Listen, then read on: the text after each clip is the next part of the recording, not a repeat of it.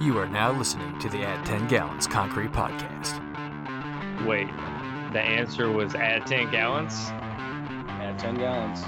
My first thought was we got to put Actigel on Yeah, great. Truck's on the way. On the way.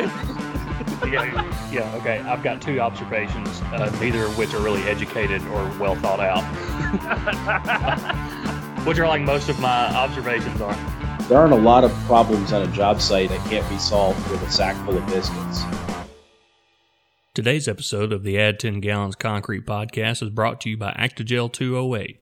Actigel 208 is a high performance additive for the concrete industry that is greatly beneficial to the producer.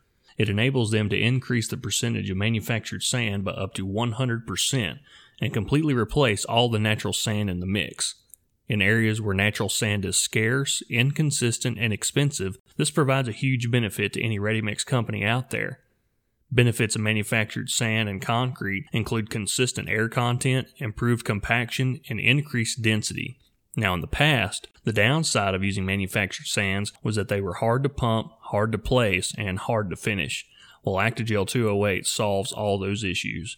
By improving suspension, stability, and the quality of the cement paste in the mix, Actigel overcomes the old issues with manufactured sand and leaves them behind. Let Actigel 208 improve the quality of your mix while saving money on every yard you produce. For more information, visit us at actigel.com.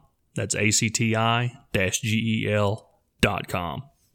Welcome in, ladies and gentlemen, to another edition of the Add 10 Gallons Concrete Podcast. My name's Josh, but if you're an avid listener, you already know that. And I'm also joined by Joey and Paul. Paul, what's good? Well, you said Joey's name first, so uh, Switching it up. Already, uh, this podcast is off to a bad start. Keeping you on your toes is all. Joey, you got something more positive to, to bring to the table here? Hey man, I woke up this morning. That's positive enough for me right now.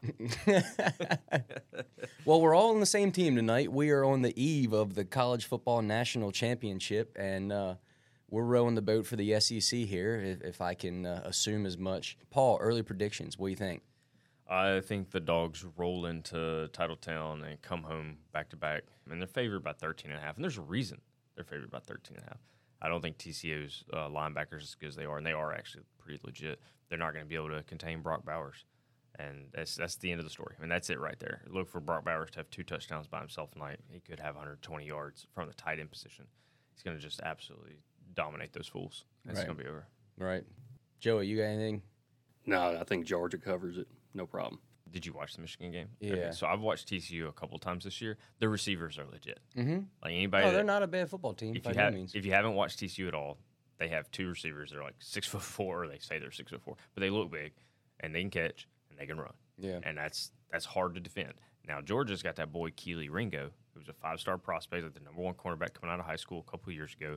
I think he kind of lives off that rating. Actually, dude gets toasted Really? every game, gets burned every game, and then he also makes some like ridiculous game saving interception in the same game. So th- the problem is, is like which Kelee Ringo are you going to get at the right time or the wrong time? And so when I see those TCU receivers going ham, I think they're going to toast that boy. And so I think the game might be closer than the experts think, Hmm. if I can uh, borrow a phrase from Lee Corso. But I still think dogs roll. Are we pulling for Georgia? I know we all predicted Georgia would win. Are we pulling for Georgia? Yeah. Like Josh said, it's the SEC versus everybody. Get out of Yeah, but you know, y'all ain't got to live with Georgia fans.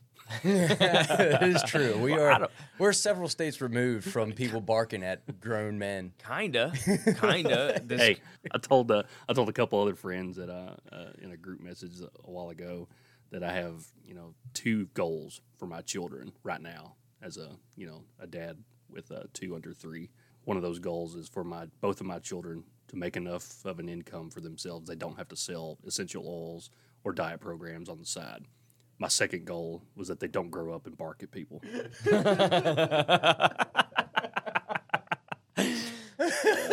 That was good. For the sake of good audio, I had to stifle my laughter out of your after your first point. um, so you say we're like removed up here from Georgia fans, but I don't know what you're talking about. Everybody in this company I deal with, our company's uh, like all the operations are in Georgia. Everybody I talk to is in Georgia. I'm surprised that like all their voicemails aren't just dogs barking. Well, yeah, but I don't know. It, it seems like I don't. I don't ever get that side of you know anybody we talk to, like engineering engineering guys. They're all from Georgia, except for Marty, and uh, I don't know. They just never talk football with me. I never hear them talk about Georgia football. The only people I hear talk about Georgia football are you know everybody else that I'm in contact with that's a Georgia fan, but nobody from work. Oddly enough, maybe I just don't talk to nobody. That's the real answer. He just doesn't talk to anybody. He's Yeah. too busy talking to the former CEO, trying to get out to his ski lodge. and- Planning their staycation out here during the World of Concrete next week. Speaking of which, Hey, he contacts me. by the way. Speaking of which, World of Concrete, Josh, what do you got to tell the people? Well, we'll be there. That's what I got to tell the people. It'll be it'll be a good time. We have several uh, interviews lined up. We're going to some releases. The product releases, like companies are putting on, like this is our new stuff. And yeah.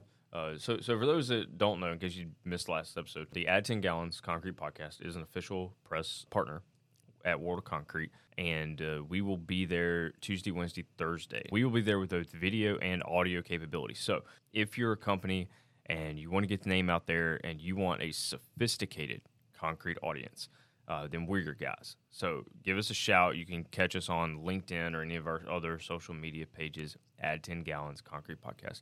We will be there. We'll have the camera, we'll have the mic. We're going to be doing audio stuff, video stuff, and uh, it'll be all over the show. So, you don't have to come to us. We can come to you. Uh, or we also have a spot where you can come to us and we can actually put on a show as well. So, uh, Josh, uh, Josh is coordinating that. So if you just reach out to us at any of our social media stuff, add ten gallons concrete podcast, and we'll get linked up. Yep, yep, absolutely. Yeah, we're coming straight to the booth for uh, some of our contacts that have new products that they want to put on display and, and show to the industry, which is awesome.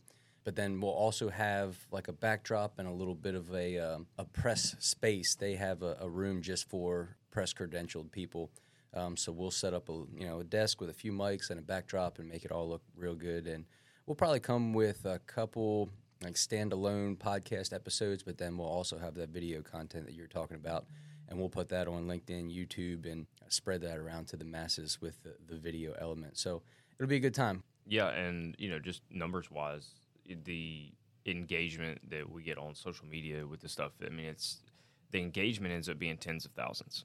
Um, you know, views are less than that, as everybody knows. But as far as engagements on social media, tens of thousands. So if you're looking for, uh, you know, super niche but well informed, well educated, and highly interested, highly motivated audience, we're your space for that. Yeah, So the please- people you actually want to talk to. yeah, people you actually want to talk to. Yeah, it, it'll be interesting to see the demographics this year. Well, this is a tough year for World of Concrete. I don't want to. I don't want to minimize the show. We're going. We're partners. Let's rock and roll. Oh yeah, they got some competition every three years, right? But ConAgs this year. Yeah. So people are having to make a decision. Am I going to ConAg? Am I going to World of Concrete? Am I doing both? And most of the time, you you know you got senior leaders in these companies, and they're not going to take time to do both. Right. And they end up going to ConAg. Uh, to that way they can get the equipment side of it. They're buying plants. they're buying blowers. Like you know, let's go trucks. you know, let's go check that stuff out. Uh, and the World of Concrete um, is just a, like almost like an added bonus. And they may be sending some of their lower guys, but uh, with ConAg, I think ConAg is in March this year. Is that right? Correct. Yep. Yep. March 14th through the 18th is ConAg, and then of course the World of Concrete is the 16th through the 19th. That is uh, one week from now, as we're recording this on the 9th, and you're probably hearing it uh, on for the first time on the 10th. So yeah, next week we'll be there. Looking forward to it. Yeah, we're talking about you know attendees and stuff like that for World of Concrete. ConAg is on deck for uh, almost double the attendance versus 2020. You know, 2020 in- March was kind of like at almost that tipping point, I guess, of COVID. You know, it was it was out there, but I don't think anything had really uh, shut down or anything yet. But people were kind of maybe on the fence about going places uh, like uh, ConAg, you know, big convention.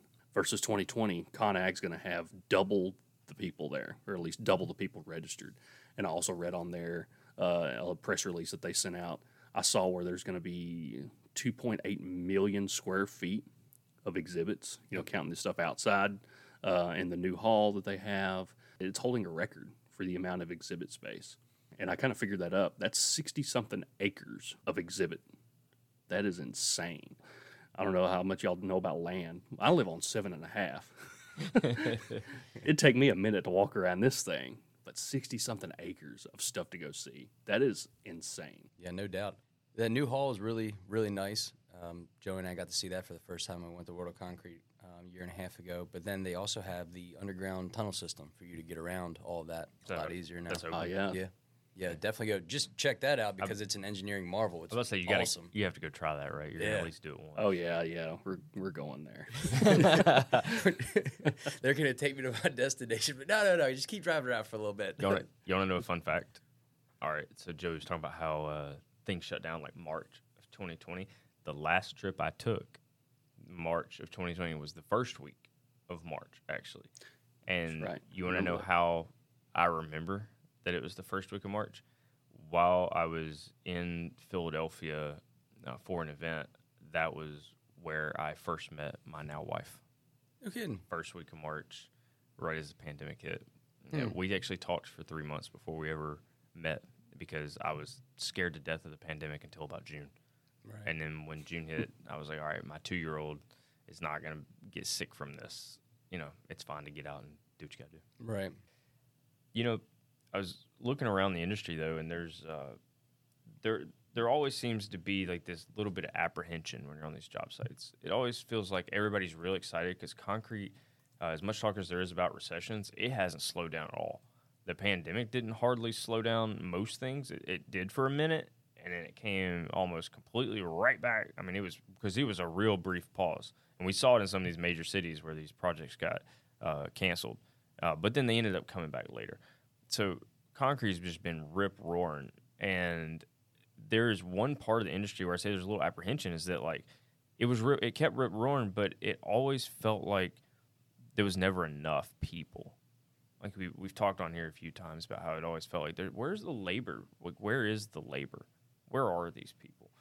And there's an interesting article out there about concrete mixer drivers and how every company or I'm sorry, every organization out there that has like people have to move freight in some way that have CDL drivers that they're all complaining there's a shortage. Any kind of freight company is complaining there's a shortage of drivers and you know the ready mix driver survey came out and said the exact same thing but the reason why there's a shortage was more interesting to me or what the numbers kind of say. So the numbers actually say that the number of drivers there are exactly the same number of drivers available this year as there were last year. But the business actually shot up 9% as an industry shot up 9% but we didn't increase the amount of drivers available to drive those loads by 9%. So if you were already tight and then you're now you're doing 10% more business, 10% more loads going out the door, but you don't have any people to take those loads, you feel like you're short all the time. Yeah. I think before COVID, that was even an issue. It seems like it's been an issue in the industry for several years now. Uh, just people not being able to, to have enough mixer drivers, or not, maybe not having enough, or not being able to keep mixer drivers. I think it's just been a constant in the industry for several years now, pre-COVID. What do you Joey, what do you guess the average age of a mixture truck driver is? I bet you in their mid thirties, the average age. What do you think, Josh? 52. 47. Mm, 47 years old is average. What do you think the average age of a truck driver in general in this country is? I'll tell you, it's 46 years. I see. I would have went lower because a lot of your truck. Well, here's the thing: a lot of your truck drivers who are quote unquote new, they are younger, but they're. I mean, they're also of like foreign descent, or they're mm-hmm. making career changes. They're not. They're not experienced truck drivers. I guess is what I'm saying. and the interesting thing is the like average time that a truck driver has been a truck driver seven years mm-hmm. do you know what the average of like take all american workers doing all jobs the average is only four years so In how- their current position, you mean? yeah how like what is the average tenure for all american workers for like any job and it's Oh, okay. it's four years Wow. so Hmm. pretty interesting that truck drivers and ready mix drivers are like almost lo- more loyal. Um, and I that that's interesting to me. I wouldn't have I wouldn't have thought that. I feel like I see a lot of turnover in that space. But seven years being the average, or being like the median or whatever, that's pretty interesting. That's a tough statistic to kind of wrap my head around, though. Um, because let's say someone was an over the road truck driver and they didn't want that life anymore. They're trying to start a family. They want to start and stop from the same place every single day now. So when you switch from over the road driving and then you switch to a dump truck or a ready mix truck, is that changing or does your experience still factor into that metric there? Yeah, I bet you it's probably industry. It has to be industry, right? Yeah. Because I mean, if you're driving for Schneider trucks one day and then you, you know, jump over to one, you know, Old Dominion freight lines, like there's no, yeah, it has to be industry, right? I would, yeah, I'd, I'd think so. I'd hope so. I would think so. That would make that seven-year metric make more Make sense. a lot more sense. Yeah. Hmm. Yeah. Yeah. The reason and the reason I thought that the average age was so young, I guess, is because of the. Uh, I think it's because of the turnover, or I would have thought it was because of the turnover that you know that I see personally going to all these ready mix plants, you know, in the southeast or just wherever. It seems like there's a lot of young guys. Every time I, every plant I go to and talk to somebody, plant managers like they're always training new guys and they're young guys.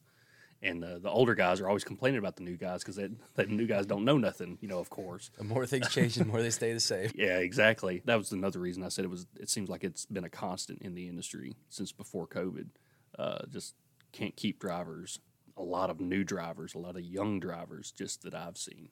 Yeah. So, like the number one response from concrete companies when they said, "What are the challenges of hiring concrete drivers?" was hiring anybody with experience.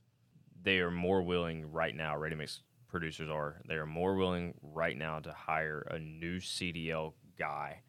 Uh, that percentage they used to be about 50% likely like you know it's 50-50 now it's 68% is is their favorability you, you you poll all the companies and 68% of them are willing to hire guys with new cdls uh, but that's what they say but what is what do the stats actually bear out well it turns out they're only hiring like it's less than 5% of ready mix drivers that are hired are new cdl holders Right. yeah, isn't that interesting? So everybody's like, "Yeah, I'm willing. I'm willing. Yeah, I'll do whatever I got to do." But then, you know, one out of twenty, less than one out of twenty of your hires are actually new CDL, CDL holders, and you know, really, that's probably who, where we need to go with it, right? Okay, so and then to back that up, just one more stat to back that up, because I know everybody just loves hearing me read stats. Uh, the producers willing to recruit 18 to 21 year olds with a CDL, which is something we talk about on here a lot, right? Guys get out of high school if you're you don't need college, if you don't want college, there's good paying jobs. Well, this is one of them. Concrete truck drivers, a good paying job. Truck drivers in general. Truck drivers in yeah. general. Yeah. So Yep. uh, in our in our business, 18 to 21 year old CDL holders, the uh, willingness to recruit them increased 25 percent. Uh, but what was the most interesting about that is the disparities across regions.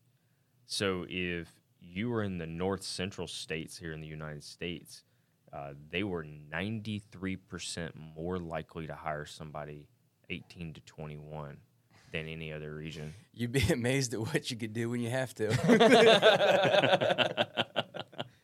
oh man, and, and I think some of the hesit- hesitancy there is, uh, you know, of course, hiring someone inexperienced, but I bet these companies just pay out the nose for insurance. Yeah. I think that's what drives the apprehension to hire younger drivers, new CDL holders.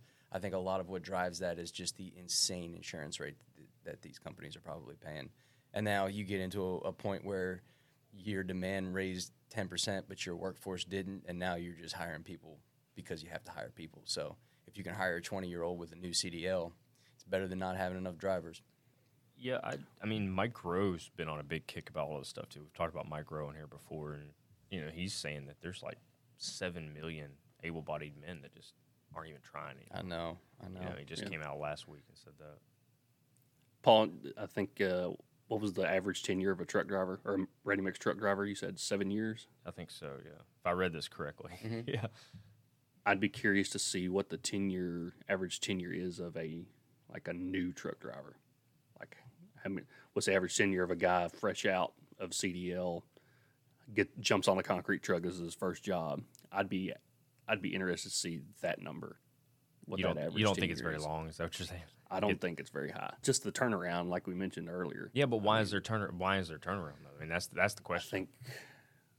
I think because you were uh, so you were so quick to say that, like you were so oh yeah they're not going to stay.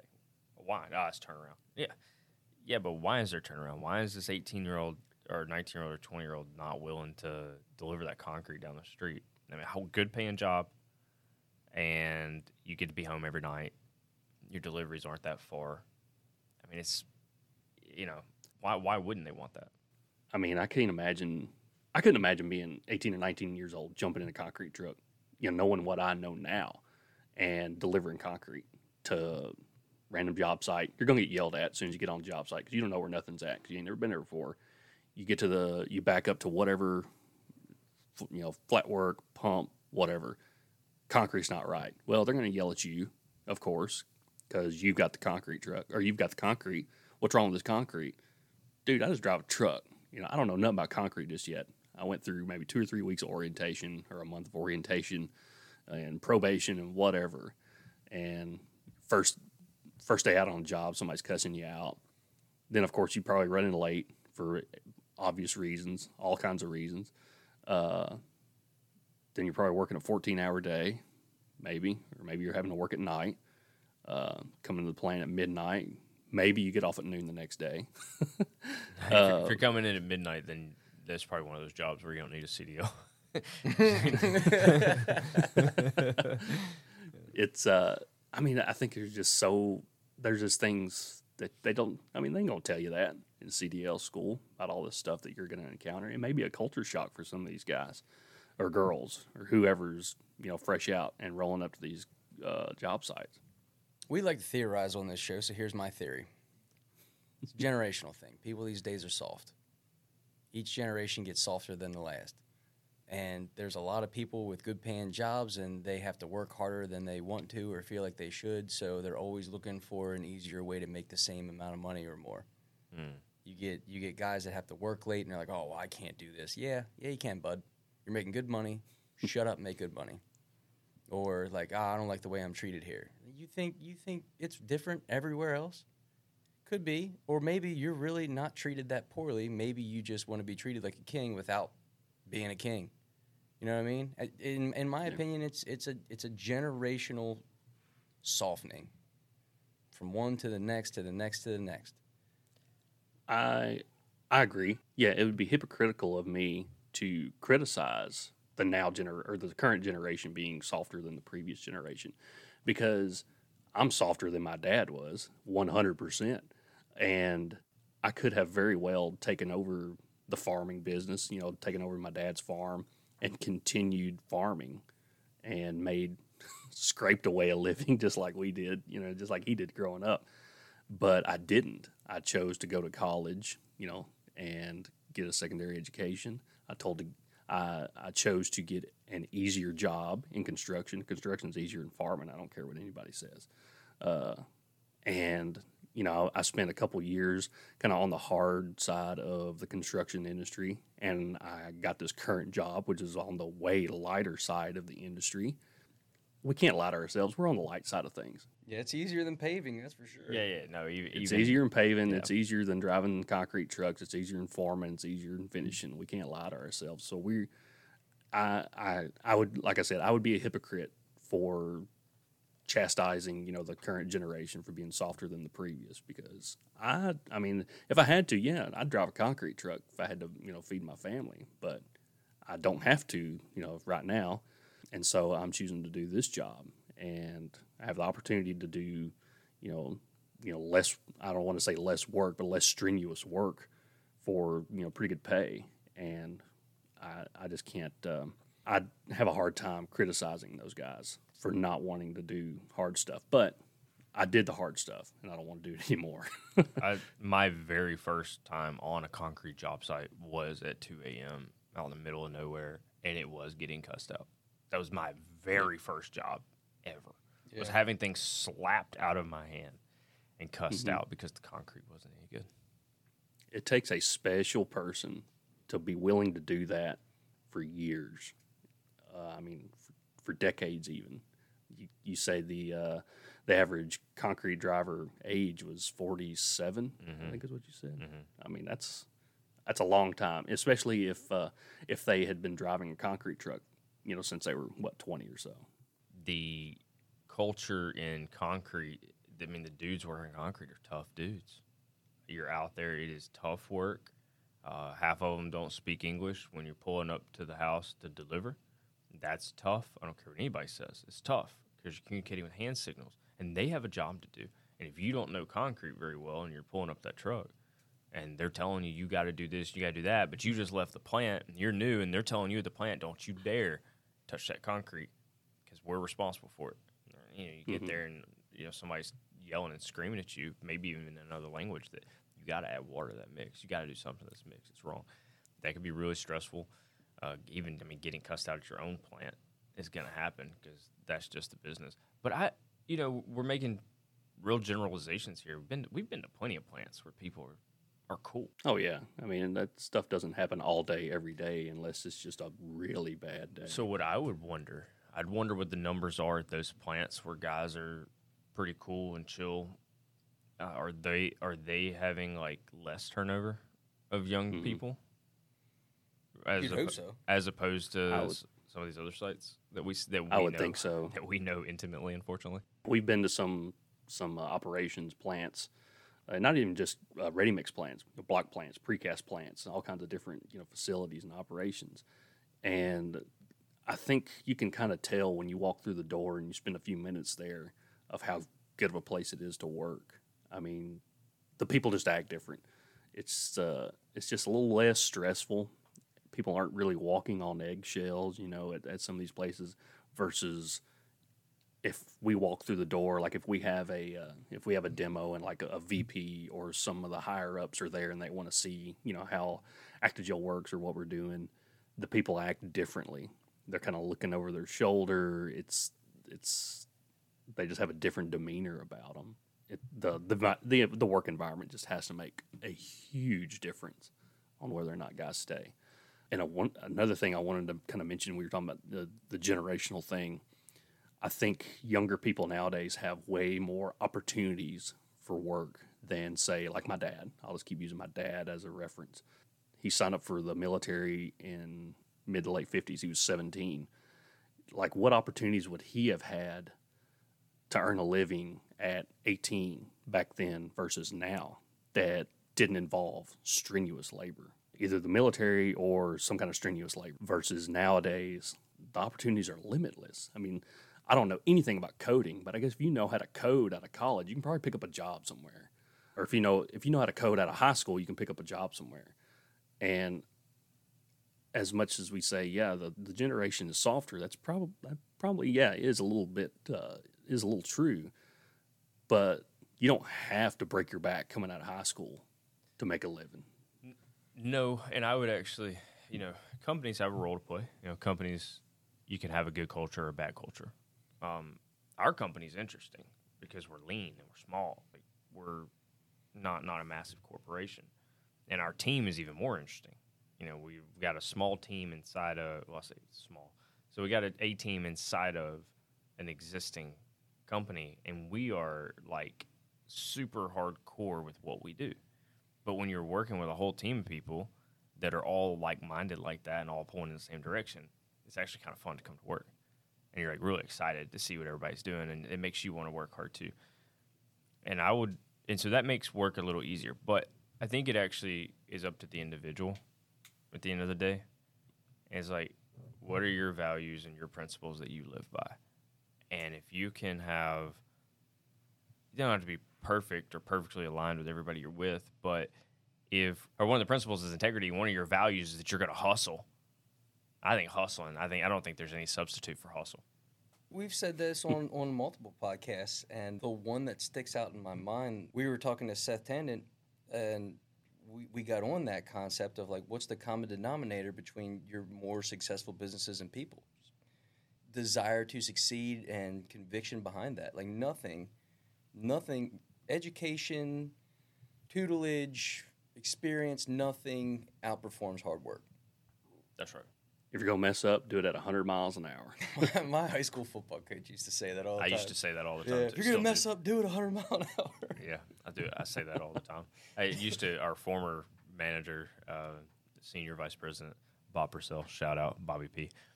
Uh, he used to tear into me sometimes. Like, what in the world were you thinking? And I was like, I wasn't. I was like, I was going hundred miles an hour in that direction, and I'm looking at you. That if you see that I'm headed down the wrong track, that you pick me up, put me on the right track, and I will continue to go 100 miles an hour in pursuit of that goal. And He was like, "All right, good to know." and he was like, so he kept a little, little better eye on me after that. That's funny. It's also my favorite uh, Bill Burr joke. Bill Burr has a joke about that. Yeah, about like he's watching the news, and you know how he gets like all excited. He's so funny. So like something will come on the news, and then he'll start yelling at the TV, and his wife goes like, "How how can you just go from zero to 100 mile an hour like that?" At the flip of a switch, he goes. First off, I idle at seventy mile an hour. I'm idling at 70. I said that about my kid the other day because uh, he could. My my youngest Parker Boone, he's seven months old today actually, and uh, man, it, if you've ever had kids, you know it can. The world can change just like that. Yeah. It can go from oh man, everything is just perfect. The kid is content to utter meltdown for the next three hours of your life, and but he is just like so high strung. It seems like, and I I said that about him and Krista made the comment like he goes from zero to one hundred at in no time, and I pulled out the Bill Burr joke. I was like, "Yeah, he idles at seventy five, and that's exactly true. I think most toddlers are like that; they're crazy. Well, good good segue into our guest here then, because you know, speaking of people that idle at seventy mile an hour, uh, we got someone on the podcast here who's one of us for sure. Uh, Sarah McGuire with Giatec. She's been on before. We had her on now for the second time, so she's the uh, an official friend of the pod. There now. you go. Yeah, a verified hustler. Man, come for the insights on AI and stick around for the Russian prostitute story. no better cliffhanger than that. Whew, Paul outdid me this time with the with the guest introduction. So without further ado, this is Sarah McGuire. Y'all enjoy.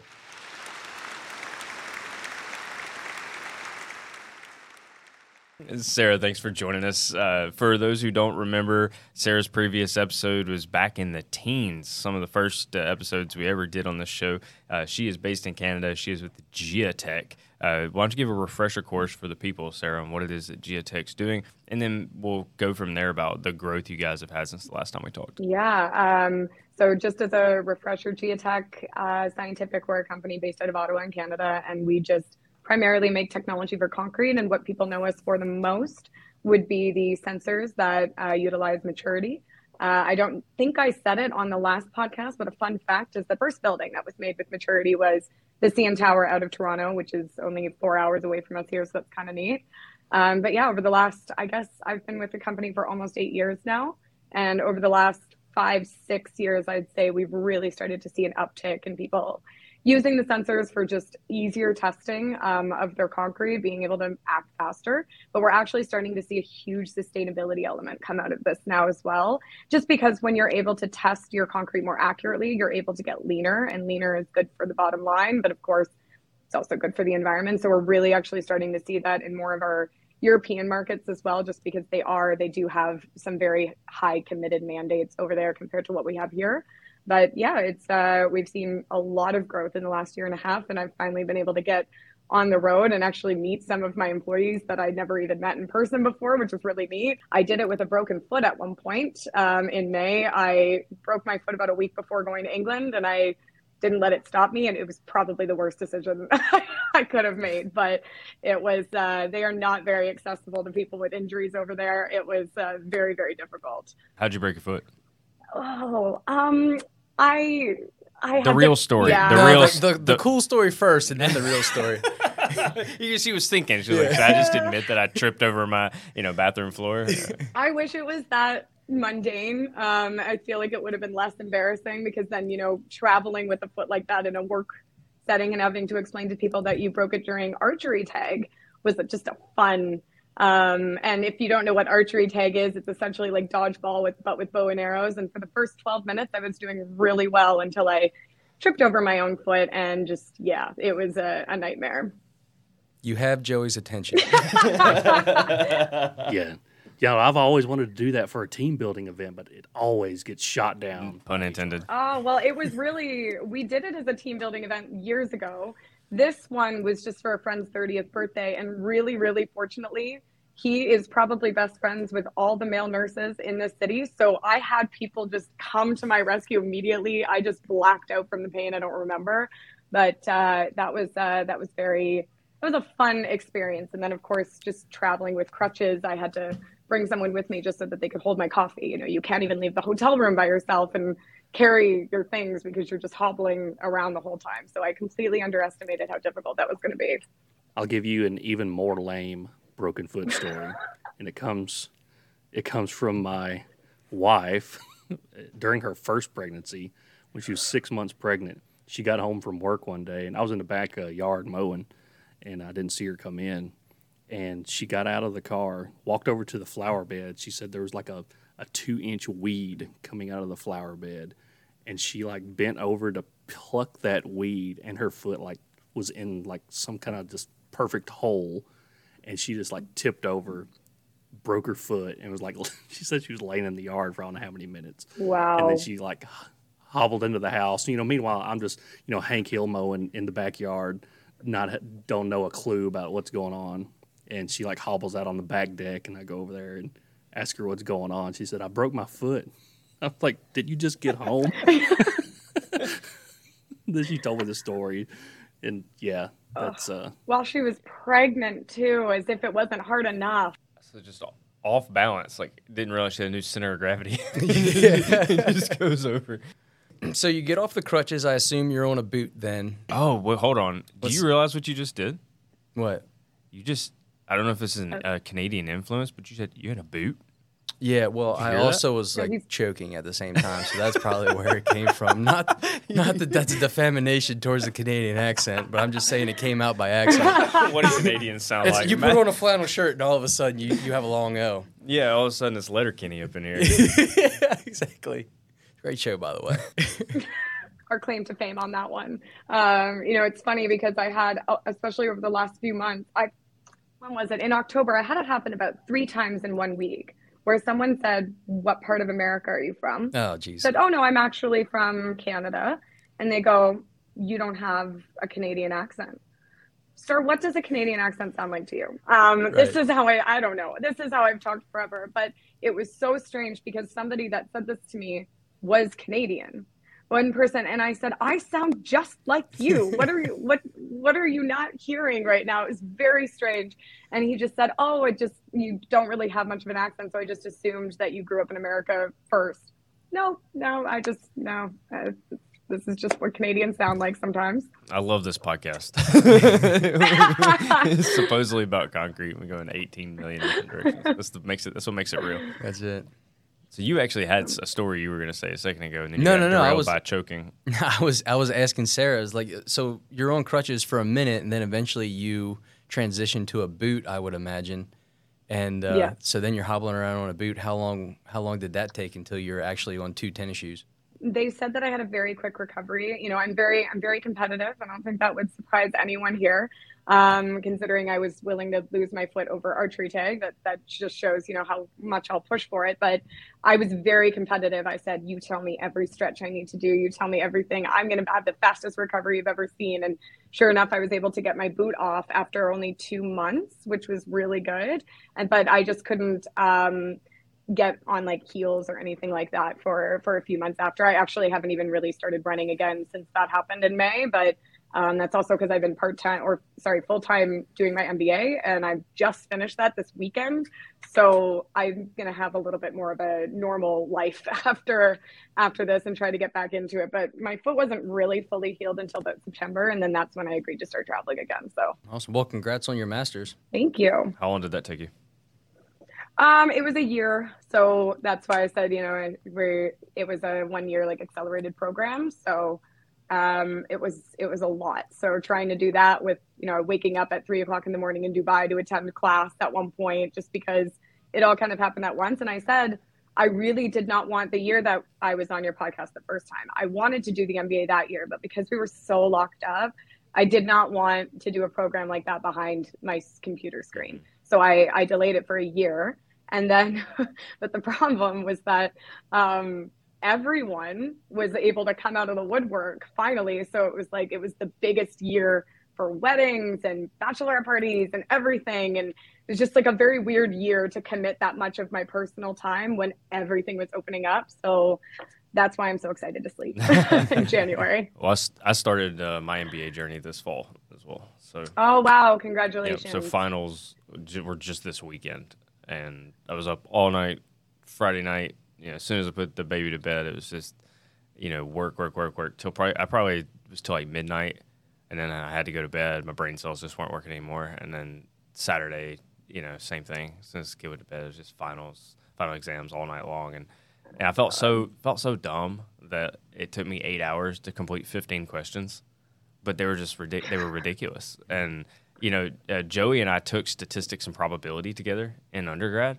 And I remember now Oh, really? why I hated that class. Just didn't don't enjoy it the second time around either. Yeah.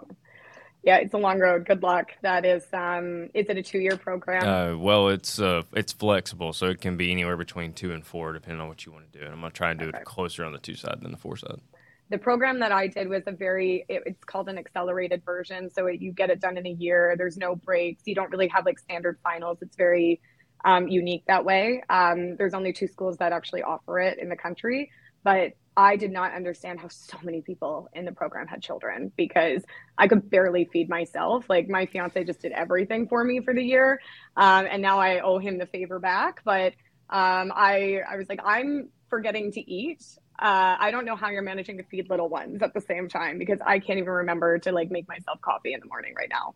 Well, it's the same thing. You would have had to rely on your partner because that's what I'm. That's what I had to do. Yeah. I mean, every, Yeah. every night I had class. I was like, all right, well, somebody else got to put her to bed. 'Cause That's usually my thing when I'm in town, is I'm putting her to bed. And uh, Yeah. but we, you know, we we travel a lot too. That that was actually probably the harder thing is the traveling. Yeah. You know, you got to go to a trial. You got to go to a trial. They, they don't Yep. care that you got class on Thursday night. like they, they, they don't care. Like, you got to get Yeah. out there and do the work. So uh, I'm excited uh, when I get to travel to any any place. Our next our next trip that's defined. We got a couple things in Alabama, and we got World of Concrete in January. Or is anybody from Giatec? See you there. You are. Oh, yeah. You are.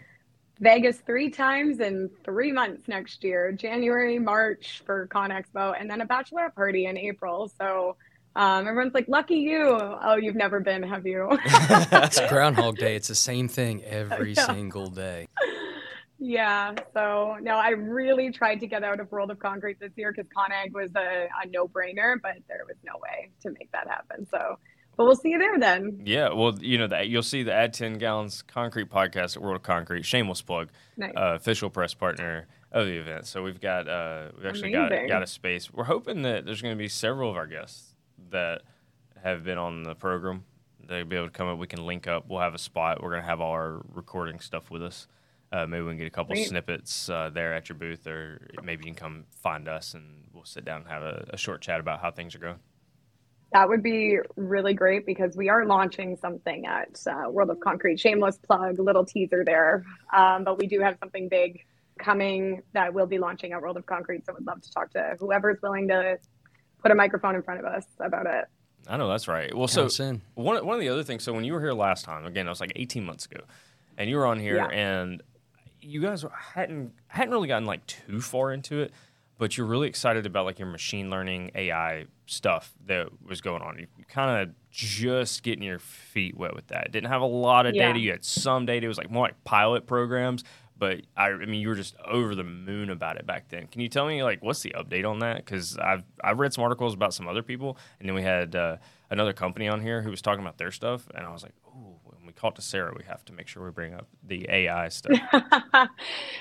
so for the last few years, we've been working on algorithms based on like all the databases and the data we're bringing together to show how we can optimize mixes for various things. Strength was obviously a big focus just because of what we did with sensors in the past, but where we're going now is really looking at an entire mix management system that's backed by artificial intelligence. So before we realized, okay, this algorithm that we have is great, it, it can save people a lot of money, but we have to put into something usable that'll actually feed through every day. So we've partnered with a company called Marcotte, um, and we're working with a couple of other batching and dispatch companies right now to integrate with their systems as well, um, to have that just kind of a very seamless setup. Uh, it is meant to displace the standard kind of QC systems that there are today, but to have a lot more features in it and just ways that we're able to bring more benefit back to the business. And it's really been customer driven. So with our AI council, all the ready mix partners that we've had, it's really just based on their insights and saying, well, this is how I use the system every day and this is how it could be made better. But we're really trying to get people away from having to rely on spreadsheets at all for any of their quality stuff that they're doing and, and backing that up with artificial intelligence. So there are a couple of other companies that also have algorithms, but I, from my understanding, we're the only ones that have put it onto a proper platform that can be used on a daily basis and integrated throughout your you know your whole company's production and hopefully get to a point where we can push those ai mixes back right to the batching system and have it um, a very continuous loop. So that's what we're doing. Uh, we launched this in september at nrmca uh, the feedback was overwhelmingly positive and i think that's always a good problem to have but it's really making our whole team recalibrate and say, okay, I think we've built something bigger here than we expected. So we're really just kind of trying to hone in on that now. And by ConExpo, I think we'll have a have a proper understanding of, of what we've truly built. Yeah, I feel there. like every week you guys are hiring somebody new on the team, and I'm like, what in the world is going on over there that you need to hire that many people? Yeah, we are trying. Um, it's you know the labor shortage is uh, really real, and of course, it's concrete experts are really really difficult to find. Um, but yeah, we are we are hiring a lot. So there's so many companies right now, especially tech companies, that are just doing mass layoffs, and we're like, okay, let's see if we can get them. You know, uh, so that's that's where we're at now. But we we need a big team to kind of scale that yeah, up. so you're more of a tech company than you are necessarily a concrete company. You can almost teach. You know, one of the I posted that clip on LinkedIn the other day that uh, from your podcast uh, that kind of got us talking again. Oh, that was one of the greatest statements, really, of any podcast we had that in the year of 2021. Or it was like they had a lot of people on their team that didn't know anything about concrete, and it was like, well, how are you going to design something that you don't know Mhm. anything about? Well, you have to get out there and learn it. And to put those like engineers out into the field and you scared them straight. And they were like, okay, okay, I get it. Yeah. What, what we're dealing with has real world consequences. This is real out here. We need to get back. let me get back to the comfort of my desk, but at least I understand what I need to be putting together. Yeah, exactly. I think there's very um, most of the positions that we have. I would say like our more successful people didn't really have a strong understanding. Maybe they had you know a relative that worked in the industry, or maybe they sold something similar. My team is very different because my team is the one that's based internationally, and so therefore we needed to have people that had good understanding of the business to come back and really understand how we get into each market. But here in North America, most of our most of our people, except for on the R and D team, of course, because that's very concrete focused. Like, yes, we're a tech company. We would consider ourselves to be a tech company, but we really pride ourselves on having the expertise in here so that we can really contribute to the problems, not just trying to sell sensors, but actually trying to trying to solve problems that are happening on the job site. But most of the other people, I'd say, like all business development, any marketing roles, any software developers, like you were saying, they don't really need that understanding, but we can immerse them pretty quickly. Honestly, people fall in love with our industry. Like once it, it doesn't seem like an appealing one to kind of come into, but everyone's so laid back and really genuinely enjoys being around each other and going to trade events and like learning about the new stuff and technology adoption is slower but it's growing so it's really appealing and i think people get really hooked on this like laid back type of culture that's still very much um, professional um, but also making a huge impact i think. So maybe i'm just speaking from my own bias but i, I can't imagine working in a different industry. But I, I you hear that a lot from our salespeople. It's like i just love our clients. I'm like yeah they're great for the most part but yeah they're great everybody's got a couple, right? But for the most part, it's a really laid back industry to be in where people are excited about what you're doing. And then if you come from other tech companies, maybe you didn't really have that experience. So I think it just, I, I think people really love it. Yeah, no, that's awesome. And and actually, let's talk about adoption uh, a little bit because I mean this this growth that you guys are experiencing. Obviously, you need customer adoption, and we talk Mhm. about the dichotomy of the industry a lot on this podcast. Whereas you have newer, more tech centric based uh, people coming into the industry at a much lower rate than the older generation is, and they're retiring. So the adoption of technology in general that you're seeing describe the ratio between the older demographic uh, finally adopting newer technology and trying to learn it and younger people within the industry driving it and, and what you guys have seen in your growth because of that Oh, I'm gonna I'm gonna tell a funny story just 'cause- just because it comes right to my brain. But um, obviously, uh, we've been doing this for for a long time, and I think the older demographic gets a bit of a bit of a bad rap sometimes, which isn't really fair. I think that they're not necessarily. I think they're willing to change, but we just have to be patient and show them the value and not kind of push it on them because I think that things are just changing so rapidly right now that it just sparks a lot of unnecessary fear because we're trying to bulldoze our way through it instead of just taking our time educating them. Like when I'm showing my dad how to use the computer, he's like, "Don't do it for me. Like show me how to do it." You know, it's that kind of concept. But there's also this this interesting part of you know me being a young woman still in my 20s walking around telling people who have been doing this for 20 30 years you know the different way that they can do it. And you know they, they don't really think of that as they think of their experience as, as being more credible. And even companies that have invested a lot of money into our product and have said we want to go ahead and, and use this or resell it or whatever a lot of the time they'll start to kind of ideate right in front of me of you know this is i think we should approach it this way. And how do we get success in the market? And how do we use this meanwhile i'm sitting there with all of the answers but they they, they are hell-bent on figuring it out themselves even though we've done this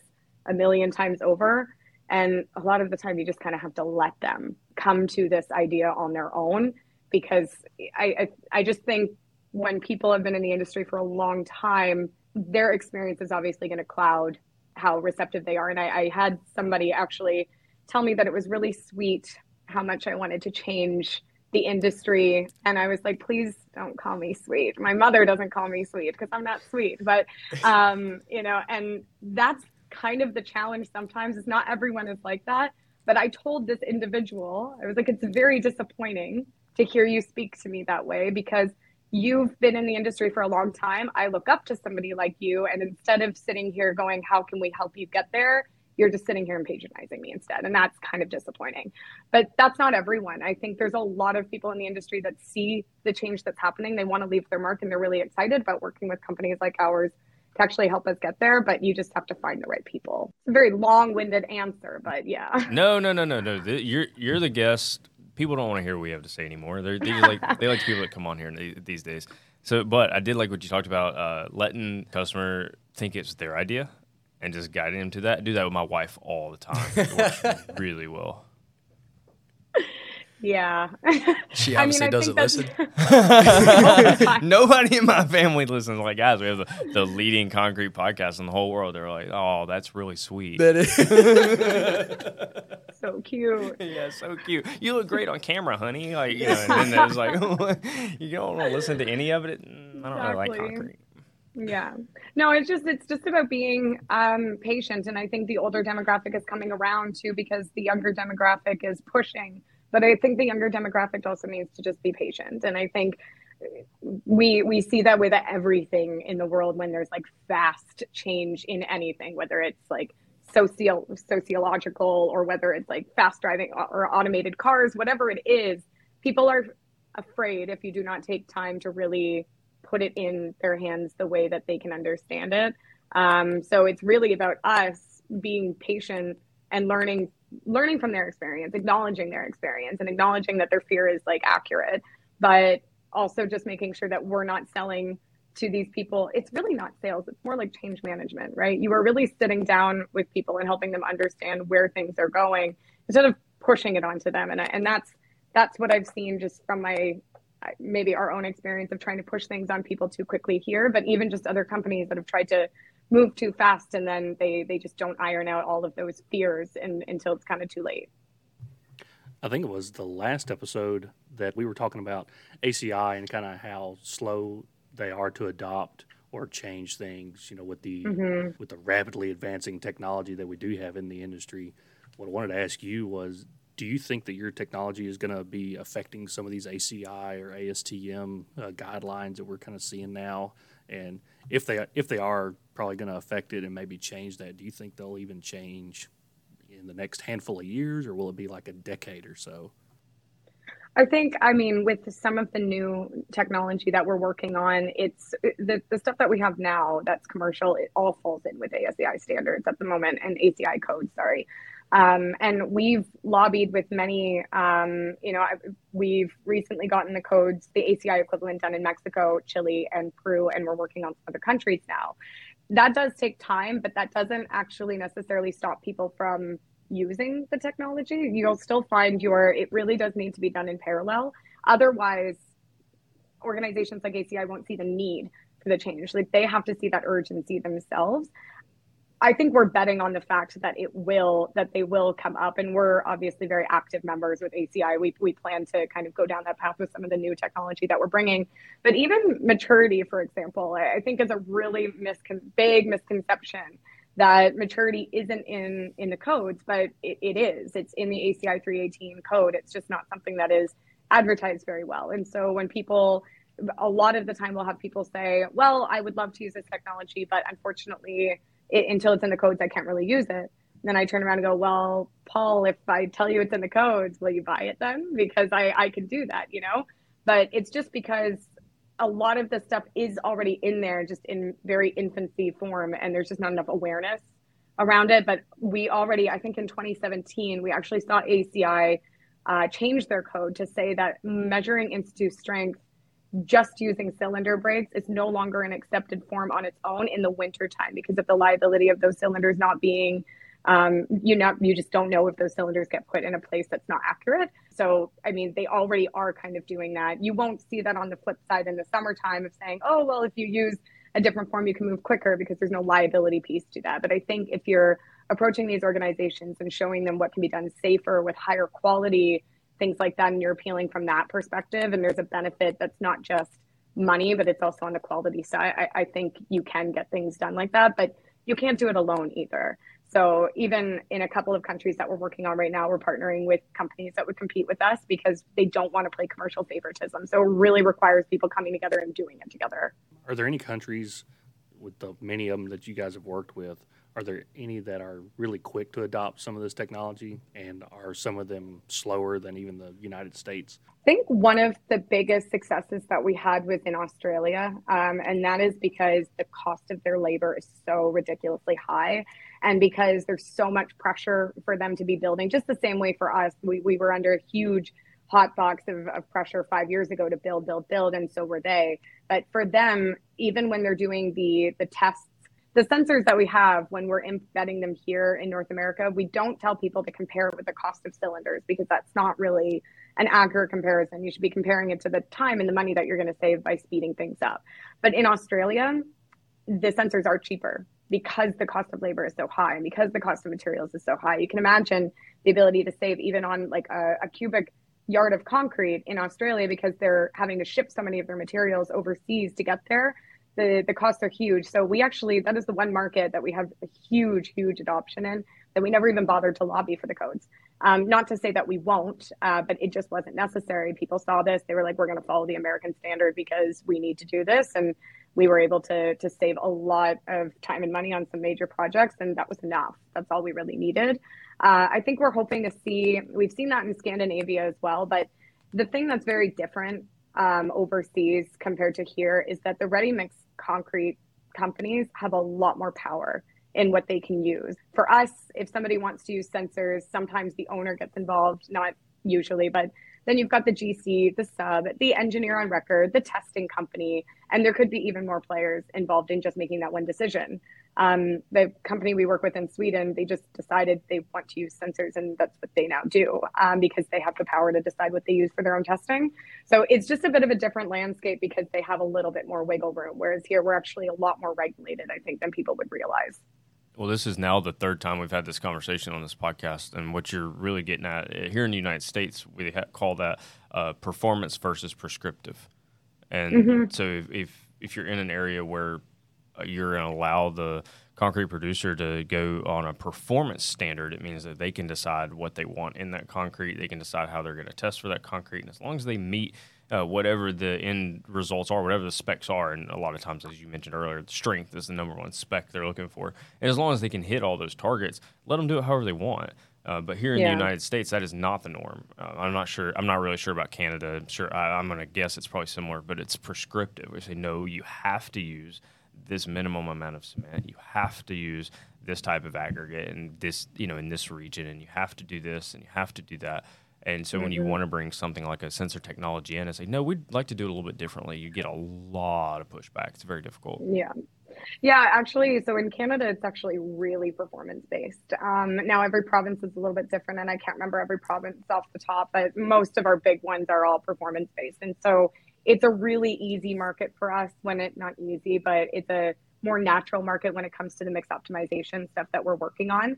Because even so, just as we're kind of building out our platform even further based on people's feedback, you know, one of the things that we have to do in the designs is make sure that we're allowing a lot of room for them to put everything that's been prescribed. And hopefully, even with that, we're still able to get um, some optimizations out of it, which we have been able to do. But it's just we're definitely going to be focusing more on the performance market because they they're going to have more more flex room and, and power there.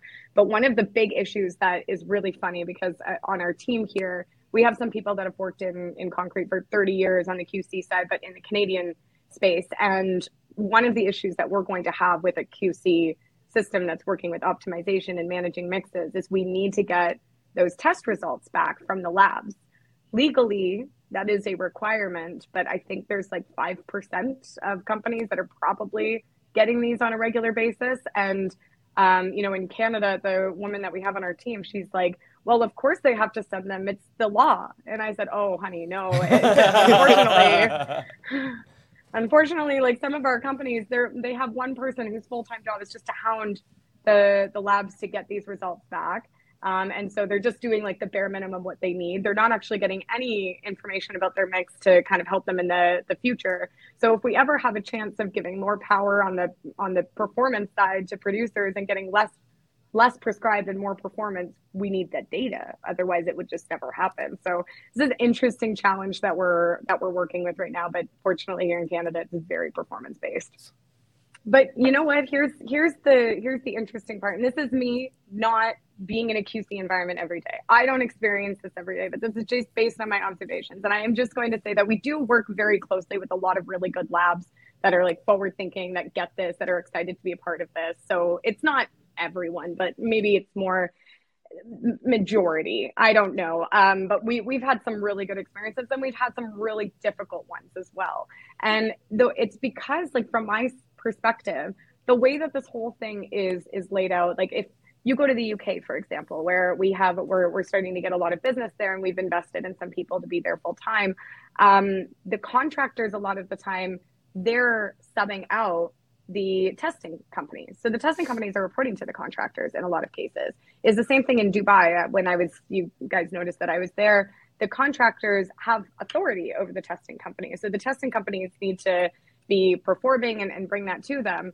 But in our ecosystem, the testing companies are hired out by the owner. The owner has no understanding of what's going on on the job site. That's not their job to do that. They they hire the people that are the experts to do it for them. Well, if a testing company brings back cylinders that don't come to fruition the way that they were supposed to, what do they get to do? They get to go test again. What does that mean? They make more money. They are literally incentivized to do things wrong because it will make more money. I'm not saying that they do, but if people want to do that, there's an incentive kind of built in there to do it that way, which is kind of crazy. Um, now, we see that very little actually happening because this this this industry is based on relationships and we don't do that to each other but if those things do happen they actually benefit and it's just this very weird thing that's built in to the system to allow that to happen um, in the first place. And it, so people want to be, you know, not genuine about things, it's it's there for the taking, which is very bizarre. Yeah, one of the problems here in the United States is that uh, it's even worse now because of the labor shortage. But that the guy who yeah. the the young person who is on site that's actually doing the testing, they're running the air pots, making the cylinders. The person who's actually that is the lowest job on the totem pole at yeah. that company. It's cold or it's hot. It's all night. It's all day. It is a young person who's not getting paid uh, a whole lot of money, and their training is very minimal. So, you know, you're not grabbing an engineer out of school and then teaching them how to do quality control testing. The, right. And so these uh, these young people are are in a thankless job, and it's n- nobody ever comes over and pats you on the back and says, "Wow, it was a really great air, air pot you ran there. Appreciate that." No, they come over and they're like, "Why why'd you pull that slump cone so fast?" And oh, your your air must be wrong. Run it again. Like we don't mess up our, right. our air. You know, so there's all it's it's a thankless job for not a lot of pay with horrible hours, and you're at the very low end of the totem pole. And, and so, what kind of people yeah. are you going to attract? When you do that. And you've got all these testing companies, a lack of uh, candidates out in the marketplace right now. Those people can uh, go find other jobs if they want to. And so, what you end up with here in the United States is an incredibly adversarial relationship. It is not. Mm-hmm. It is mm-hmm. not teamwork with the testing agencies. It's actually concrete producers trying to keep their eye on the testing person. Like, okay, let me make sure this guy's actually doing his job correctly because if we have a problem with the cylinders, you know, it wasn't our concrete, it, it was the test guy. And so it ends up being yeah. incredibly adversarial. Yeah, all the more reason to automate this. Just pop in a sensor and let us do the rest of the work. No problem. but it, but on a serious note, uh, without trying to turn this into a, to an infomercial, uh, but I, we do want all the AI info yeah it's very we we've genuinely built something that has already started to optimize mixes for some of our beta users.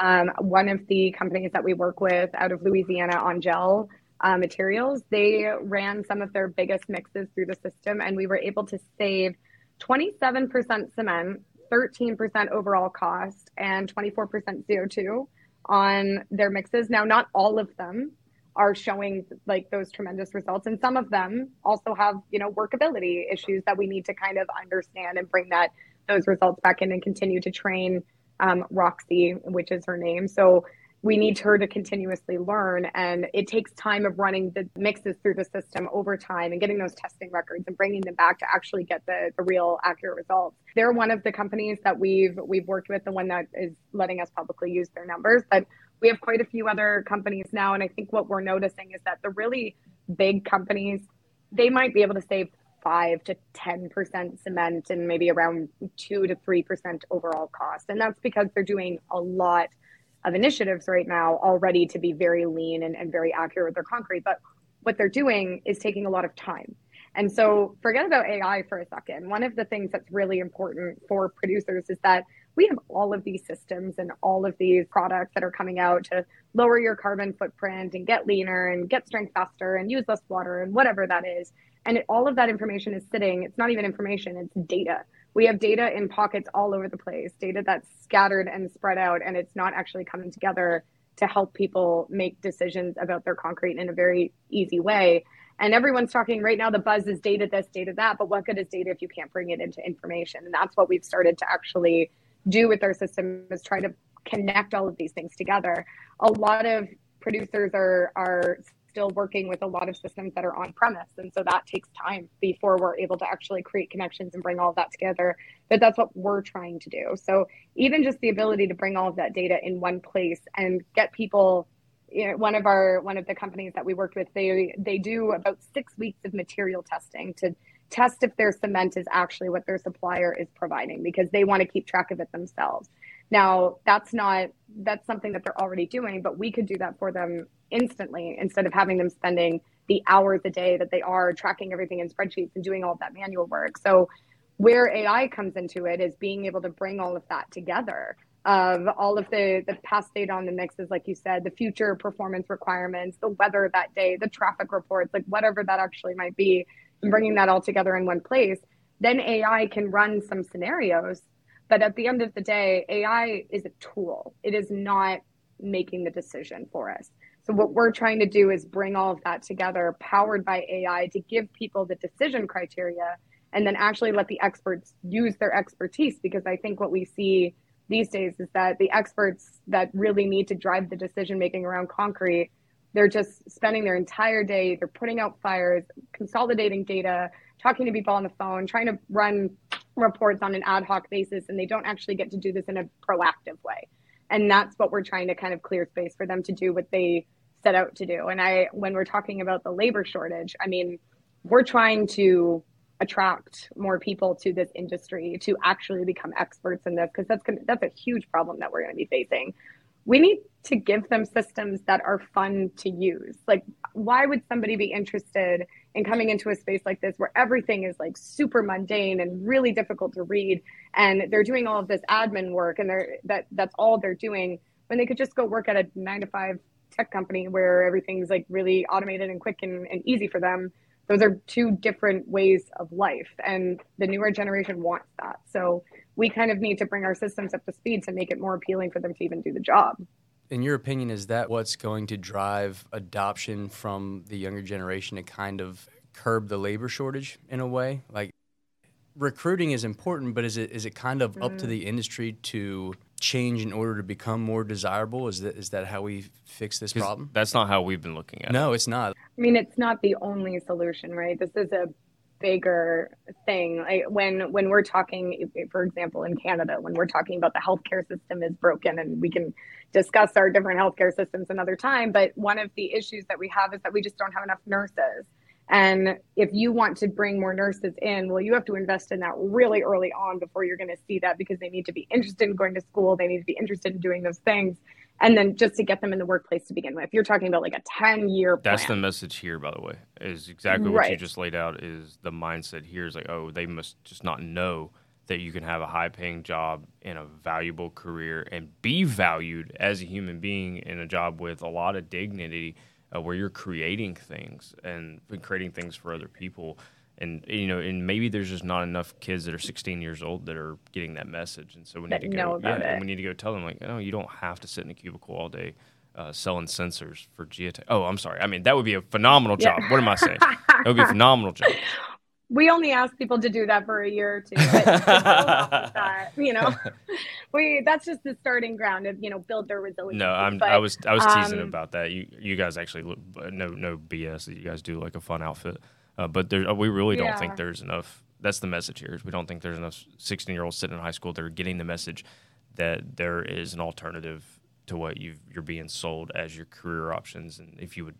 Uh, you know, care to look at you know heavy yeah. construction there's there's money to be made and there's dignity to be had well somebody that grew up in a small town where if you weren't going to be a lawyer teacher doctor or take over dad's business you didn't really know what else was out there so i relate to that in like a very big way and i think that's obviously the first step but then if we compare what's happening with nurses now the issue is not that we don't have enough it's that they get into the system it's so complicated. It's they're unfairly treated.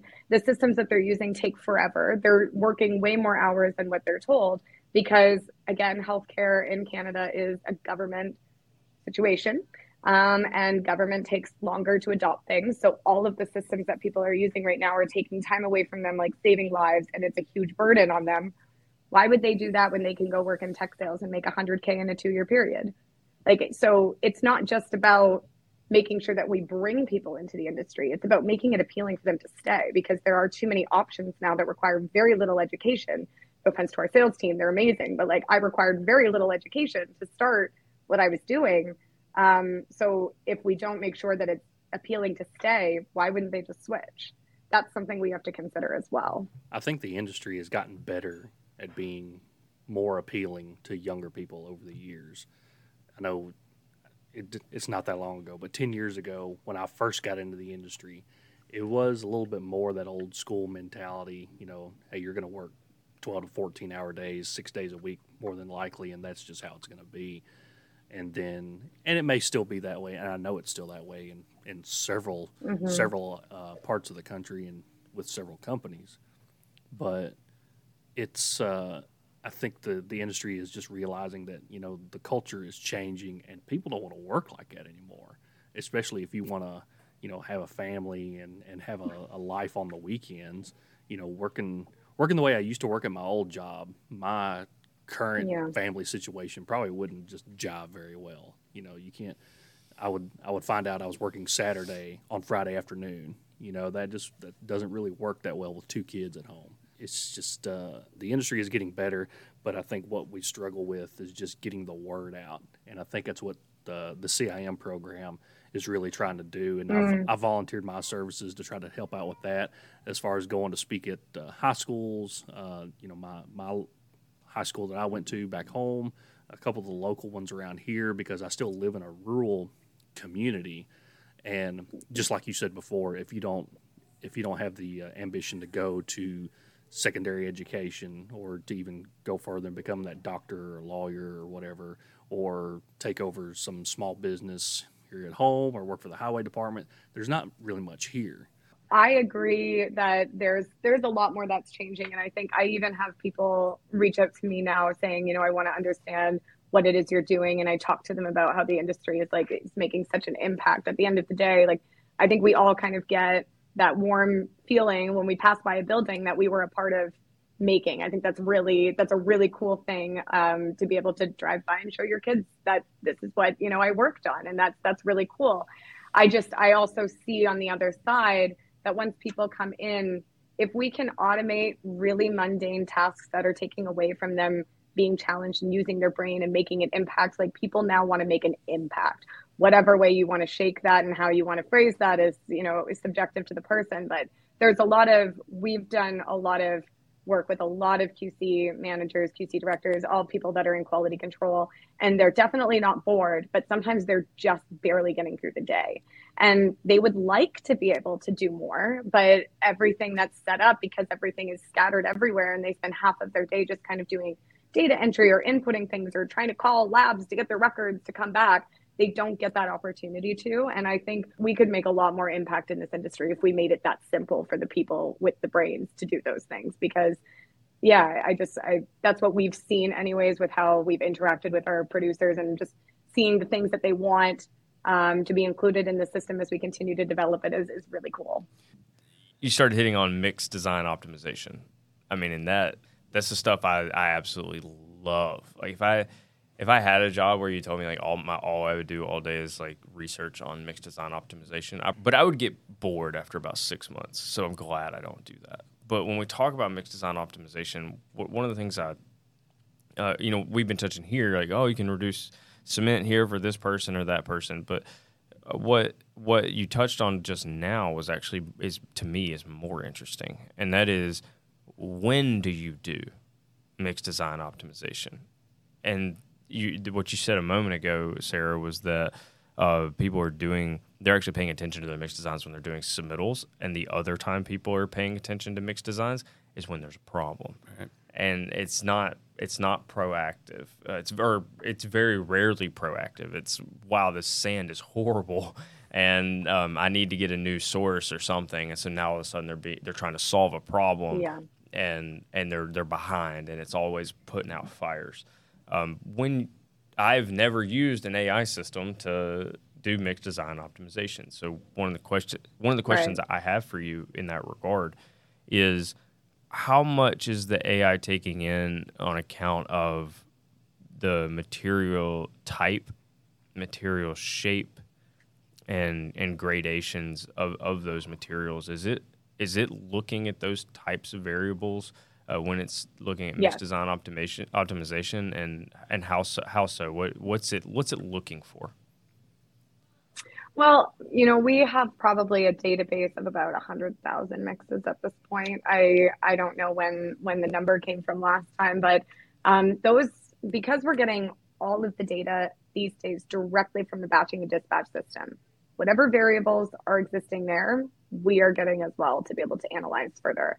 Um, one of the very interesting, you know, kind of interacting with our customers, one idea that came from a, a producer partner of ours was that hey, right now we would really like to be able to track how the quality of our cement or our sand or this is going over time and get triggered when it's kind of going into a bit of a danger zone so that we can do something about it before something happens. And that is directly attributed to like the supplier and the batches that it's coming from. But um, that is kind of one of the things that becomes very interesting the further you go down this path because again even though we're all using very similar batching and dispatch systems there's about five or six of them out there that everybody here uses. Everyone's using them differently. Everyone's putting the inputs in that they want to put in. So it really just depends on what's available to them. Um, but what we're looking for is just the when we're putting in our specifications we're saying we want to get at least you know this strength at this time we want to be able to uh, keep within a, a 0.3 to 0.6 water to cement ratio. We need to have a minimum of this much cement. Like we can program exactly what needs to be done there as granularly as we want. And we're continuing to add more kind of prescriptions that would need to go in there um, for the producer, just as we learn what is required. Every state is obviously quite different. So um, as we start to learn about all the things that they're asking for, we can start to learn for all of those things. But at the beginning, this all started as just a let's look at strength um, only. But now we're starting to see that we might need to look at slump and, and moisture content. Those might be things that come next down the road. Yeah, we, we work in an interesting industry. We have a just in time production process for a perishable product. And that that's not normal. that's, that's not a normal thing mm-hmm. to be involved in. So, uh, anytime that you can reduce the the variances and you could tighten up those standard devi- deviations from mix to mix and you can have a little bit more accuracy it's going to be great. The the issue we run into in this industry is that everything we're dealing with is a natural material and a natural well almost mm. everything. Ellick Yancey will be mad because you know his isn't natural. But we and we want fibers in all the mixes right Ellick uh, but the natural materials are going to have natural fluctuations. And so cement is yeah. an engineered product but it's coming from calcium carbonate mainly, and that's a natural material. Uh, that's going to have natural fluctuations, and they're doing their best to control it. But then the sand's coming right out of the ground is being washed. The man sand's a byproduct of the rock. All those things are natural as well. So as you get into different seams and you get different characteristics, you could have changes from load to load in your raw mm-hmm. materials that then you're then having to adjust on the fly. And so I, I mentioned that difficulty in the production of ready mix concrete because uh, one of the things when I think about machine learning and AI, it's only as good as the data it receives. And and so I'm wondering how often is the AI needing to be fed new data? Are they needing samples every single day? You know, twice a day? How often uh, are people having to to do work to feed data to this machine eh, because I just don't know. I, I, just don't know. I just don't know. And I'd like to know is that a yeah. process that oh you got to go really hard on your your sampling all this qualitative information has to come in for the first couple weeks and we're good, or is this something they're gonna have to do forever so that that you know the AI actually can keep up with what's going on? The ideal scenario is not something that's currently happening today, and that's why this is not just something that Giatec is going to be able to fix. This really requires a lot of industry partners to come together um, and and get all of this data into one place. But ideally, we want if you are working with the Smart Mix system as your daily system for anything mix, mix management, it's allowing you to produce submittals and, and look at your testing reports and everything, and it's all sitting right there. Um, realistically, all of the data of our everyday production should be going in there all the time and in real time. So right now, the companies that because we're set up with uh, we're connected to a company called Marcotte. Um, we're integrated with their batching and dispatch system, so that any of the producers that are currently using their system right now, they could get a link from Marcotte system, plug it into our system, and within 30 minutes, they have all of their historical data from as far back as they want to go.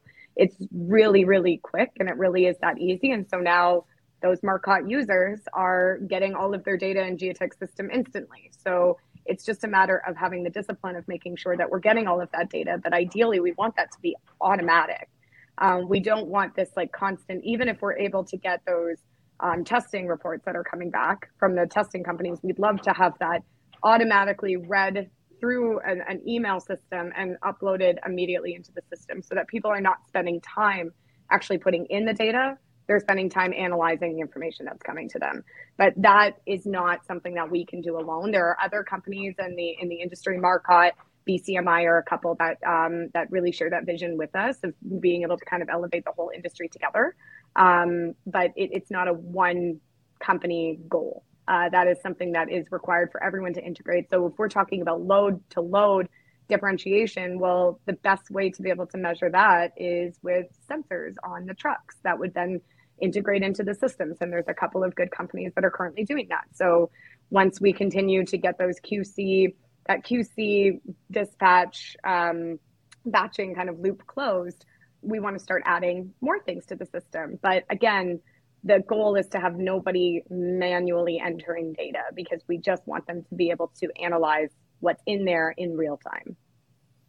Yeah, I, that would be nice. I don't. I just personally can't. I'm trying to envision a scenario where you cannot manually enter the data because one of the one of the issues with aggregate gradations, somebody's got to run the gradation and somebody's got to tabulate the results that come out of that. So unless you're um, just going to take the word for whatever the, the cert is coming out of uh, your aggregate supplier, and if you just take that and I mean because that's ballpark too, right? I mean, they're testing every 400 tons, every 500 tons, whatever it is, and you know you're going to get your load of 20 tons of material, and you're just assuming it's in that 800 ton window of when they tested last and when they're going to test test next, and so you you would just hope that it's and, it, and generally you know it is it is fairly accurate, and that's assuming they ran the test right and everything's hunky dory. But I uh, so that information have to come from the aggregate supplier into a portal that is going to link up to the to the AI. The mill certs from the cement company need to be put into a system so that it's going into the AI, and the, and then you know from that point uh, you can get like your temperature and everything else that you need to then have as, as many variables understood as possible to make the mix as optimized as possible. And right. so my question my question becomes how do you bring together the cement guys and the aggregate guys and get them on board? And what, what's the value prop to them to say this is uh, what we need to do to, to push this industry forward? Yeah, I think right now we are just really tr- trying to focus on a smaller group because we know that this is something that if we we really need to be focused if we want to see change on solving incremental issues, right? So but over time, I think the best way, and that this is what we've seen with our own technology, is well, these suppliers and these other companies that are creating technology, at the end of the day, what is our role in this industry? It is to support our customers and the companies that are making the concrete. And if we generate scenarios and generate technology that's going to benefit them, but they need their other suppliers to step up to be a part of the solution as well, that really needs to be a pull and a drive that comes from them. And that will happen, but we have to make sure that we have actually identified the right problems that are worth them vouching for. And that's why we spend right now so much time within this group of people in our AI council, just really understanding what are the biggest pains that we can solve for you. Let's figure out what we can do on our own. And then, like, as this evolves, I think eventually the industry will have to kind of come up um, to play, but that could be like 10, 20 years before it looks like other industries. Um, but that really needs to be driven by the people that are buying your services and, and what you're doing. And, and it does require us to all kind of work together. It, it might, sense. it might, what here in the United States, it's probably going to be driven by state agencies. So what, what's mm. happening right now is a lot of states have moved to e-ticketing for the loads that come out, you know, so they're not even printing batch tickets for the truck drivers to carry around yeah. anymore. Everything is electronic. So the truck drivers have iPads now, and everything everything is electronic. It's going to the state in electronic ticketing format, and I think there's a way that here in the United States that if you're working with the state agencies to say, hey, all that information, link it over here, and we can actually do something great for the people in this mm. state the one of the issues though is is as far as it goes in the United States, I'll, the the amount of concrete work that is regulated by the states is only like 15% of all concrete work. So the states investing heavily in these systems, they're making people convert to these electronic systems, but the companies don't have to actually use them. And the companies that aren't doing any state work don't have right. to convert at all. But in situations where right. you have these electronic ticketing systems, all the information you're looking for at Giatec is already in there. You just need it. You just need it to Absolutely. migrate over. So I think that's an attitude that if you're not already talking to some of these state agencies, uh, you might start looking into that and seeing if you can link up with the ones that are electronic.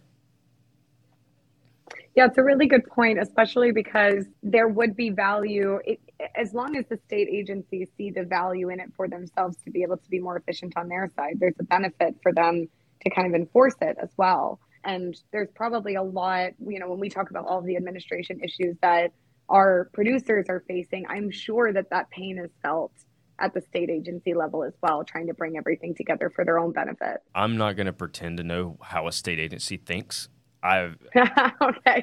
I've banged my head against that wall. So, but you know, good point. Inter- interesting avenue. All right, let's uh, let's let's bring this party back to life. So, it's been 18 months since we saw Sarah on a video screen like this, and in that time, mm. she has been let down, let out of her COVID lockdown country, flown around the world, and she has told us she has such good stories for best things she's seen. uh, in her last 18 months of travel. So you are now on the spot, Miss McGuire. Hit us with the best stories you've got in the last 18 months. Well, the one was definitely going to England with a broken foot. That was just, eh, for all um, intents of words, that was demoralizing. Um, to have to not, you know, to just not even be able to leave your hotel room without. I, I brought one of our co-op students with us. She got a free trip to England, but she had to carry my coffee for me. It was like could not do anything for myself. And as somebody who is a very just go go go person, that was terrible. Um, but another one because you brought up Alec already, I'm gonna call him out a little bit because he broke his foot as well. Would you believe that when he came to Germany? So he came to Germany to go to the Bauma exhibition, and we met up for dinner like the night before and had a great time. Fine, no problem. The next day, I, I said to him, you know, you didn't even make it to the trade show. He sends me a picture of his foot, and it it looked exactly like mine from six months ago. And I told him, like, are you getting help? Are you okay? Is everything fine? He's like, no problem. I'm I'm able to get around. Okay, no problem. And I sent him a picture of what my foot looked like. I said, if your foot goes from this to this, you need to go to the hospital. And sure enough, it was like completely plumped up. He did not end up going to the hospital. He somehow managed to get around and then went to the doctor when he got back. He didn't even make it to the trade show. He like missed the curb at the entrance of the trade show and like never even made it into Bauma. So what a special cat. On one hand, uh, I want to laugh at him for literally tripping over his own feet, but on the other hand, I mean, old boy soldiered through and did the manly thing and didn't go to the doctor until he absolutely had to. So But he also didn't go to the trade show. Well, His company yeah. sent, him, sent him to Germany. he gets a C minus. but I can't believe he made it all the way there. And it's like a huge event, right? Half a million people go to this event. It's once every three years. It's incredible. And he, I don't know for a fact that he never got in, but um, that's what I he heard. Certainly I, nope, go. I heard he never. I heard He never made it I mean, that's what I heard on Oh. my podcast from Sarah Okay. McGuire. well, he never made it either. Either it was that, or it was just some ruse to make an excuse for not coming to the booth. But either way, Called him out Um, twice he- in the same story. It's all rumors. She doesn't have any substantiation. Incredible. but yeah, I saw that picture of his foot. I felt terrible for him, but also I was like, I've been there, and it's not fun. So Oh my gosh, that's great. Well, that explains Yeah. why his photos from that event. I remember seeing them online, and his photos were just him like at tourist attractions outside. Nothing was from inside the. Yeah. You know things are adding up. I don't want to say he totally bailed. I'm. I'm not saying. you know, many people are saying that he totally bailed. Many people are saying. I know you've all been asking, but well, I I will say this was not recent, but the first time that I ever went to uh, Qatar, um, or like first time I went to Dubai, I went over to Qatar for like two days for some meetings, then was going to hop back over. We were very close together, and they did not believe me that I worked in concrete, and they looked at my passport and they were just like absolutely not. And they they genuinely thought that i was a russian um Asset. woman who takes money for um, fun time but they thought that i was a russian prostitute. Because that's a very common thing over there um, like eastern european it's a it's a big business and they i was so young i started bawling my eyes out i was terrified they detained me they were like, How is it possible that you work in concrete? Like, how did you get this? Blah, blah, blah. And the problem that they had was that they saw my passport that, like, I had lived in Hong Kong and, like, my visa was still in there. And they just, they were like red flags all over. People your age don't travel by themselves. And it, it turned into a whole thing. And then finally, I just had them call the company that I met with there. And they just, like, cleared me and didn't even apologize. And I said, my God, why didn't I just do that from the beginning? But it was just, it was a complete mess. And so now, whenever I'm going through security, it's like short, sweet, simple answers, very quick, because that was a terrifying experience. Sarah, I don't know if we're the only people to ever ask you this question, but if you're ever asked again, what's your craziest job story? That's it. That's the one. That's it. That's the one. yeah, that's a good. that's the one. Yeah, good point. Yeah, well, you know, I, I don't know that I would have picked it up with the red hair you, you in the last name McGuire. Like you just you're just screaming, you know, Irish or Scottish or whatever. Yeah, and Irish, so yeah. but with the with the blonde hair, you kind of you know what? I can almost see the Russian vibes. Now, now what your work history is, I'm still you know concrete or above board here. We're gentlemen. But uh, yeah, I could almost see the, the Eastern European thing. That's hilarious. That is really funny. yeah, that was well, not at the time, but yeah, afterwards. yeah, I didn't know if I was ever going to come home again. And you know, the funny thing too was that the first time that I went over there, um, my my dad's in his like late seventies, and he's traveled a little bit, but you know, he's he's a truck driver, thirty years, like just a very like this type of industry kind of guy. And um, when I went over there, I told him that I was leaving about 48 hours before I left. He just sent me a news article about a woman that was like detained in Dubai for um, not wearing like the scarf properly. Like some Dutch woman um, was essentially like harassed or something, and then she reported it, and then she ended up getting in trouble. And he just sent me that article. No context, no safe travels, no careful when you go there. Just send me the article. I was like, okay, I'm sure I'll be great, but thanks for the positive uh, energy there, Dad. That's great. On the short list of things that I'll probably never be accused of being, I would say Russian prostitute is probably right up at the top there. probably there. Yeah, you're you're safe there, Joey. Yeah. But uh, Joey Joey gets Joey is, is not immune from getting what's the word I'm looking Racially for? here? profiled? Profiled. Yeah, Joey is not immune from getting profiled either. Because once upon a time when we were driving across the Canadian border, I mean, my fresh baby face, I look like I'm 12, but Joey looking like a uh, a 50 year old man out of the hills Nice. of Kentucky. Uh, we're going across the border, and the agent hands me my passport back, and then she goes to hand Joey's back, and she stops, looks at him, she goes, "You got any guns in the car?" and they search our car No, I'll tell because you- Joey looks like he owns several. I was like, well, that's that's profiling, and profiling is wrong, lady. when Josh is correct, we were driving into Canada, and she handed Josh's passport back. She handed mine, or she was about to hand mine back, and she didn't ask Josh if we had guns in the car. She asked me if I owned guns, which was weird. And oh, right, right, right. I don't lie That's to weird. people. It's even I was worse, yeah, really. They're at home, and sure enough, they made us pull over. yeah, And I lost most of them in a boating accident. boating so accident. but uh, yeah, sure enough, they made us pull over and they searched the entire car for anything they could find and sent us all Wow. our merry way.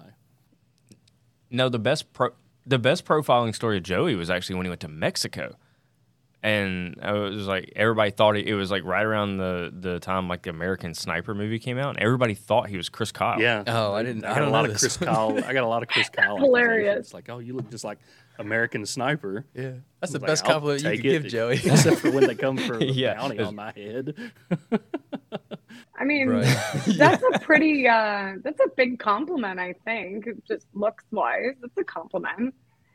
Well, and so Joey Joey shows up in in Mexico, and he kind of looks he does ha- resemble Chris Kyle a bit, but he, you know he's six foot one or six foot two, and you know white guy with with a beard and an American flag hat on, and your a camo hat probably, and so yeah, he fit the bill. Everybody's like, whoa, you know, That'll do it. Yeah. Well, Sarah, really, really appreciate you coming on here. Those were some really fantastic stories. You really brought the, brought the heat today. Um, we could have really probably talked forever. So I'm really looking forward to seeing you at the World of Concrete, and we will get the latest on what the big announcement is coming out of Giatec then. Thank you so much for having me again. It was great to be back. Absolutely. Talk to you later. See you, Sarah. All right, and that's going to do it for episode 40 of the Add 10 Gallons Concrete Podcast. We appreciate you guys listening in with us, and thanks again to Sarah for being such a great guest. Uh, we definitely look forward to seeing her at the World of Concrete and what Giatec has to present there.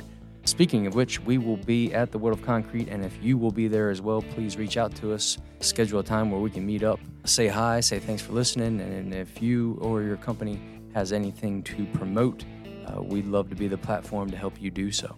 We will be at the show Tuesday, Wednesday, Thursday, and be presenting a video element of topics and content that we find interesting at the show. We'll also have some one on one interviews, and we'll also have a podcast wrap up after each day, as well as maybe some surprise pop in guests from past and new guests for the show.